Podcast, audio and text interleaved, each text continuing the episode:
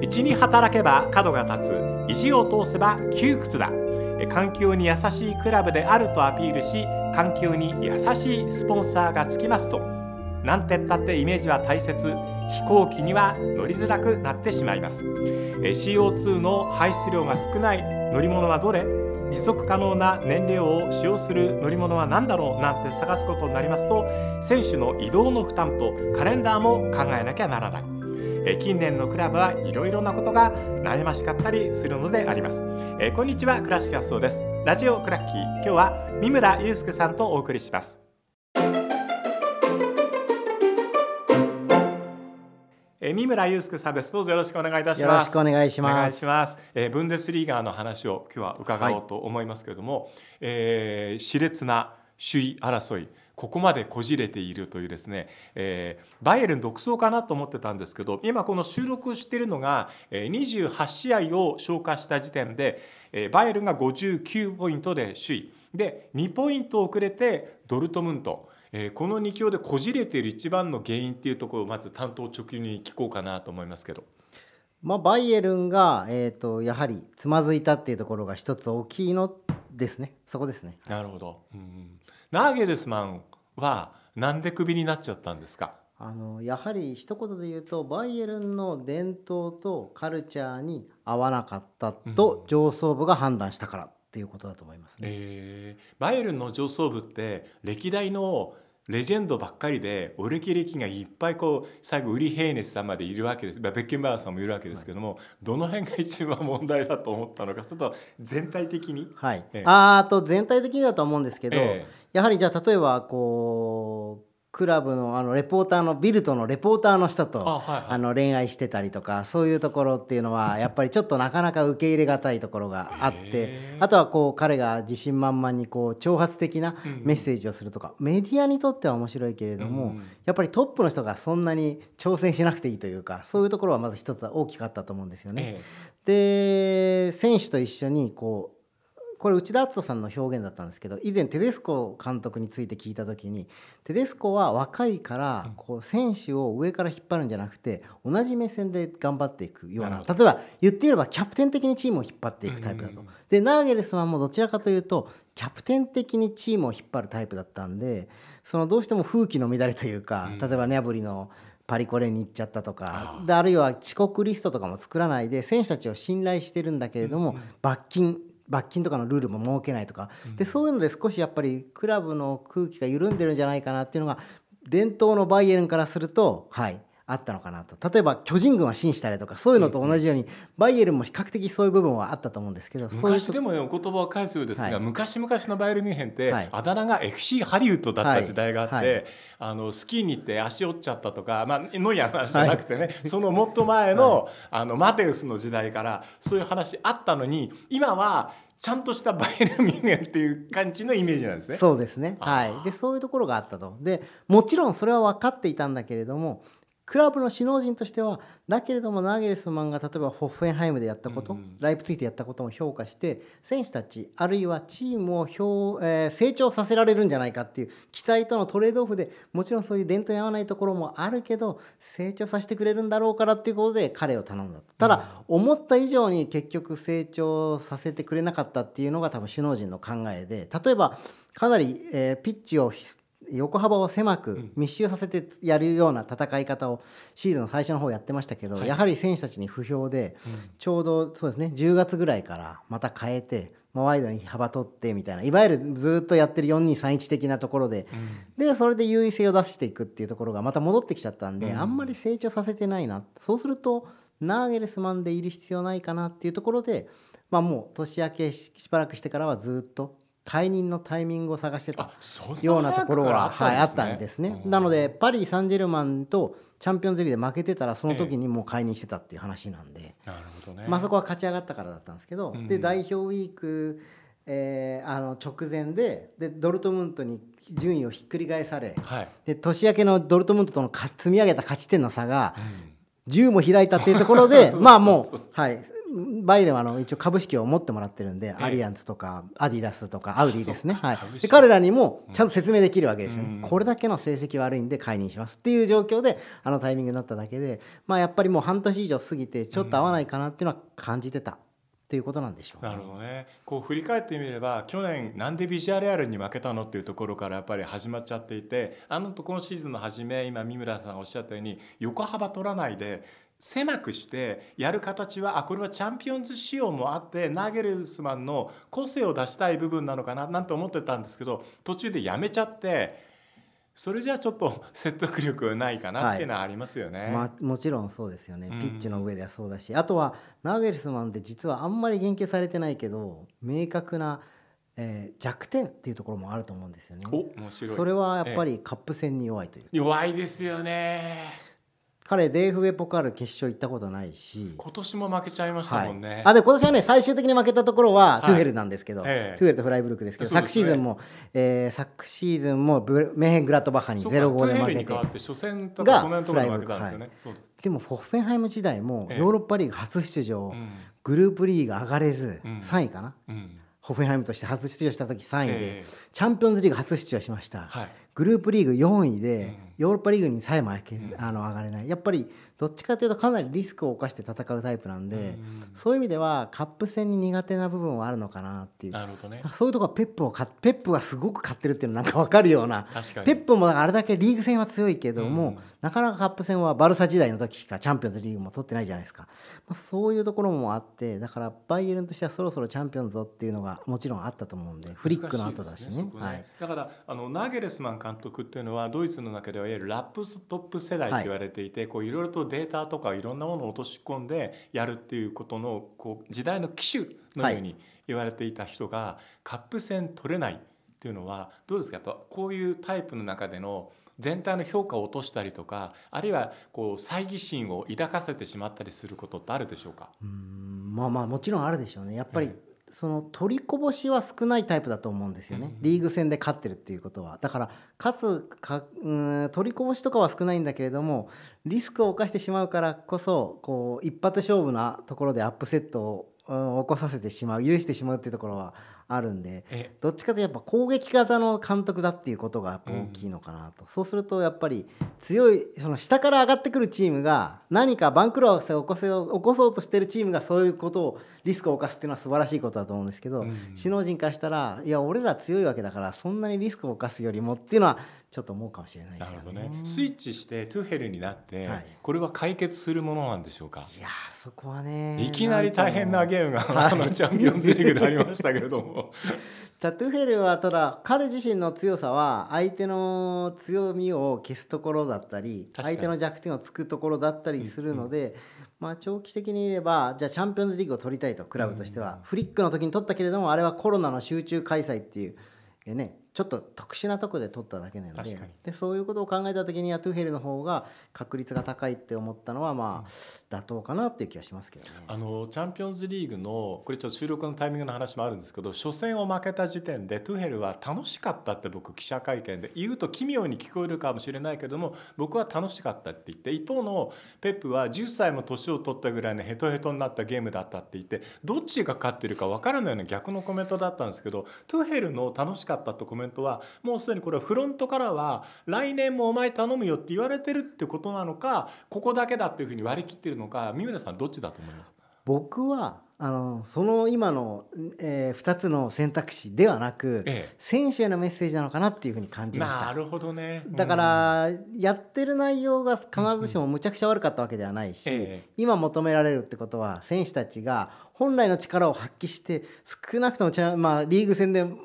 ドルトムントに優勝を許すようなことがあってはならないのでなるほど。で選手の心を短期間で掴むためにも、うんうんそういうポジティブなメッセージを出すっていうところなのかなっていうのはあの会見でも思いましたし、ドルトムント時代を結構取材してたりしてたので、ええ。余計に思いましたかね。ドルトムントの時代ちょっとこの後聞きたいんですけど、パリに行って、はい。自分よりもお給料が高くて面倒くさい選手っていっぱいいて、はい。トゥヘル嫌な思いもしたじゃないですか。はでこう帰ってきてこうドルトムントのライバルのこうドイツの中ではナンバーワンクラブであるバイエルンに行ってさて彼どんなそのなんていうかな心の置き方でこうこれからバイエルン率いるっていうふうにこうドルトムント時代からの変化とかも含めて三村さんどんなに予想してますか？あのだからまさに今の倉敷さんが指摘されたところがドルトムント時代からの僕は変化だなというふうに感じていて、はいはいえ。ー、例えばドルトムントの就任した最初のシーズン、えーえー、あの時はシーズン前のシーズンがクロップの時にもう前半戦で最下位に一時期沈むようなことがあったりして、はい、とにかく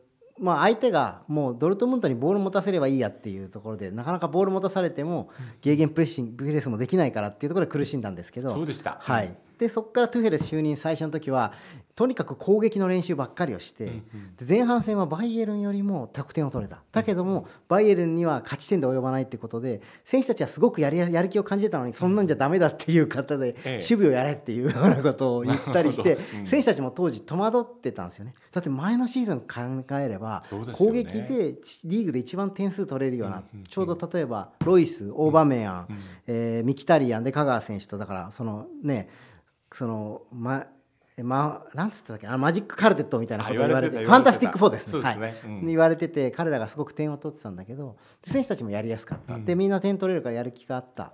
けれどもっていうところをトゥヘルがそこにみんなやる気があって 気持ちいいのに締め付けてそんなんじゃバイエルの上に行けないよっていうような感じで、うん、でも選手はやっぱりそういうところがその時が一番象徴的ですけど何度もやっぱりそういう否定的な感じで指導したっていうところが選手たちはネックだった。でそれは前のマインツの時は良かったけれども、まだ無名から上がっていくところだったんで。ただドルトムントでは受け入れなくて最後は選手から反響を翻されてやめちゃったっていうところで今回は逆に選手たちには良かったっていうことを言ってるそういうことなんですね。そういうところはだいぶ変わったかな。やっぱこう戦術とかいろんな部分で自信がある人っていうのはあとはこう人心掌握術っていうかそこの部分をまあこう監督の中での変化とか進化とかっていうのを見てても、はい、トゥーヘルはこれから面白いかもしれないですね。そうですね、あとはやっぱその香川選手が言ってたのと小川崎選手が言ってたのそれぞれちょっと紹介すると香川選手が言っていたのは自分が生涯あった監督の中で相手チームの守備をどうやって崩すかっていうのを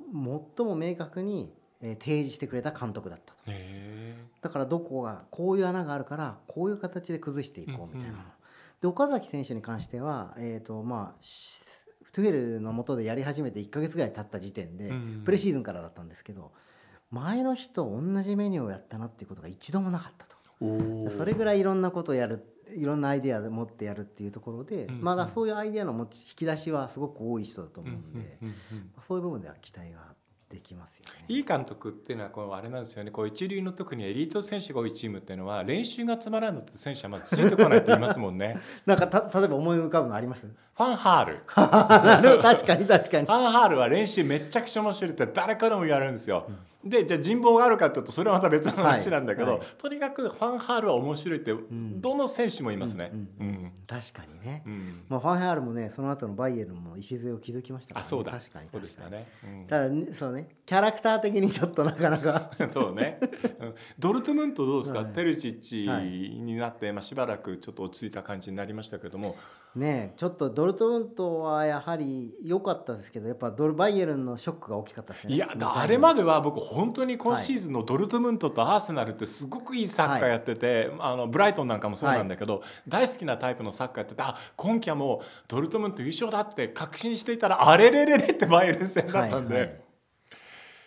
いやちょっとあれはねその後も引きずってる気がするんですけど。引きずってますか、はい、この間もね勝ちゃいいのにね、うん、引き分けちゃってね、えその後のポカールもねライプツィヒに負けちゃったりっていうところもありましたけど、うん、まあテルジッチはやっぱりこうかなりモチベーター型だと思うんで、うん、僕はそのドルトムントがもう一個上に行くためにはやっぱりいいアシスタントコーチを連れてくるべきかなっていう気がしてなるほど、うん、えーと、今シーズン初めにドルトムントのアシスタントコーチをしてたのは71歳のヘアマン。あそうですね、はい、うん、でまあ彼なんかはハインケスと一緒に三冠を達成した人で内田篤人さんも今まで出会った中のドイツ時代のアシスタントコーチの中で一番っていうぐらいすごく厳しくで選手をその気にさせてくれるヘッドアシスタントコーチだったと。はいでパス練習パスコントロールの練習もシュート練習みたいな軌道のパスがどんどん続くから一番その時の練習のインテンシティも高かったと、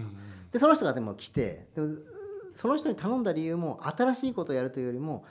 ベテルジッチが自分が監督としての経験が浅いから、うんうん。アシスタントコーチとして経験が豊富な人を連れてきたいっていう。でヘアマン連れてきて、はいでヘアマンが12月で体調不良で、うん。えー、と辞めてしまって、うん。アシスタントコーチのエキスパートっていうロイタース・ハーンって人を今連れてきて、まあ、彼もフリーキックのセットプレーの作り方とかすごくうまかったんですけどええ。63歳で、ええ。やっぱこうどちらかというと円滑に回すためのこうチームを円滑に回すための、えーアシスタントコーチ人選だったんで、うん。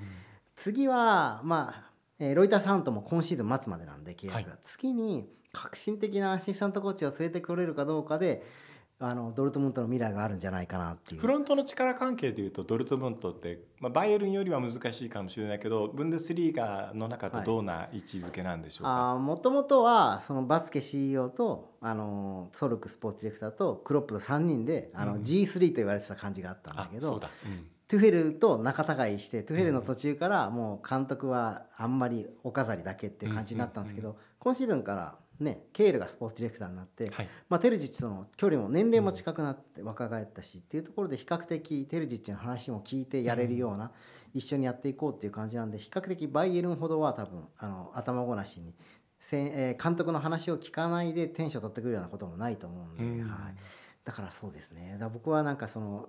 バルセロナの2006年の優勝した時のバルセロナとかがすごい好きだったんであの時ははいえあえーとあの時あれですねライカールドがいてテンカーテがいてあそう2006年はいはい。2006年、そういうテンカーテ的な優秀なこの人がいないといけないっていうアアシスタントコーチが来ると、うん。はい、いいかな。テルジッチはやっぱモチベーターとしては優れてるけど、うんその戦術的に何かすごく変えるっていう感じではないと思うんで、なるほど。今シーズン良かったのもやっぱ選手たちが結構自信を持ってプレーしてたところもあったのかなっていうのはバイエルン戦を見てても最初の入り良かったのに、先に知ってきてからどうしたんだっていうう。ん。思いましたよね。あのそうですよね。だそういうところなのかな。途中でこう変えられる監督とか変えられない監督とかなんかね今ここまで聞いた中でもたくさんのヒントがもうあってはいブンデスリーガはそうかこうスポーツディレクターとかの引き抜きも結構あったりとか、ここの部分でのその強化っていうことにを重要視しているクラブが多いリーグっていうふうに思っていいですね。あでもそうですよね、ええ。だって一番有名なのはあのフェンイエ、えー FSG か、うん。があのレッドソックスが持ってるチームがリバプールを買うときにはい。モデルにしたのがバイエルンのモデルでバイエルンはやっぱりこう GM 的なところとうん。首脳陣が強くて、でうん。監督はちょっとその下っていうヒエラルキーがあるから自分たちが入ってくるなら、うん。そのグルそのややり方をやった方がいい。つまり昔のイングランド的なマネージャーを、なるほどね。じゃない監督だヘッドコーチ的な監督にしたいっていうので、あそこバイエルンモデルをやるっていうのでいろいろあの、まあ、クロップとかにも言ってうん。入ってきたっていうところもあるんで多分、うん。まあばドイツはやっぱりそういうところが強いんでしょうね。ね。GM とか。だからそこの部分が鍛え上げられていくと、そこからの移籍っていうんでプレミアリーグみたいな形の中でもこう融通が利くっていうか汎用性を持ってるということで選手だけじゃなくてコーチっていうところもブンデスリーガって優秀な人材をこう輩出しているなって感じはちょっとしますよね。あー例えばどういう？ヨーロッパとプレミアリーグの中でもクロップの成功ではいはい。あったりとか、まあ、そういう形の中での流れ。だからラ・リーガの中での監督がこう急にヨーロッパに昔はスペインの人なんてどこも行かなかったのに、うん。国内にとどまってたのに今プレミアでもどこでも行くような時代になっていっという形の中で、だから世界の数勢っていう形で見ると優秀な人材を輩出できるリーグこそが強者のリーグっていう形の中でブンデスリーガ面白いなと思いますすけどね。ね。テデスコがねベルギーの監督になったり。あそうそうそう。でもリーガって言ったらやっぱり今個人的には優勝争いからちょっとそれちゃいますけど、はい。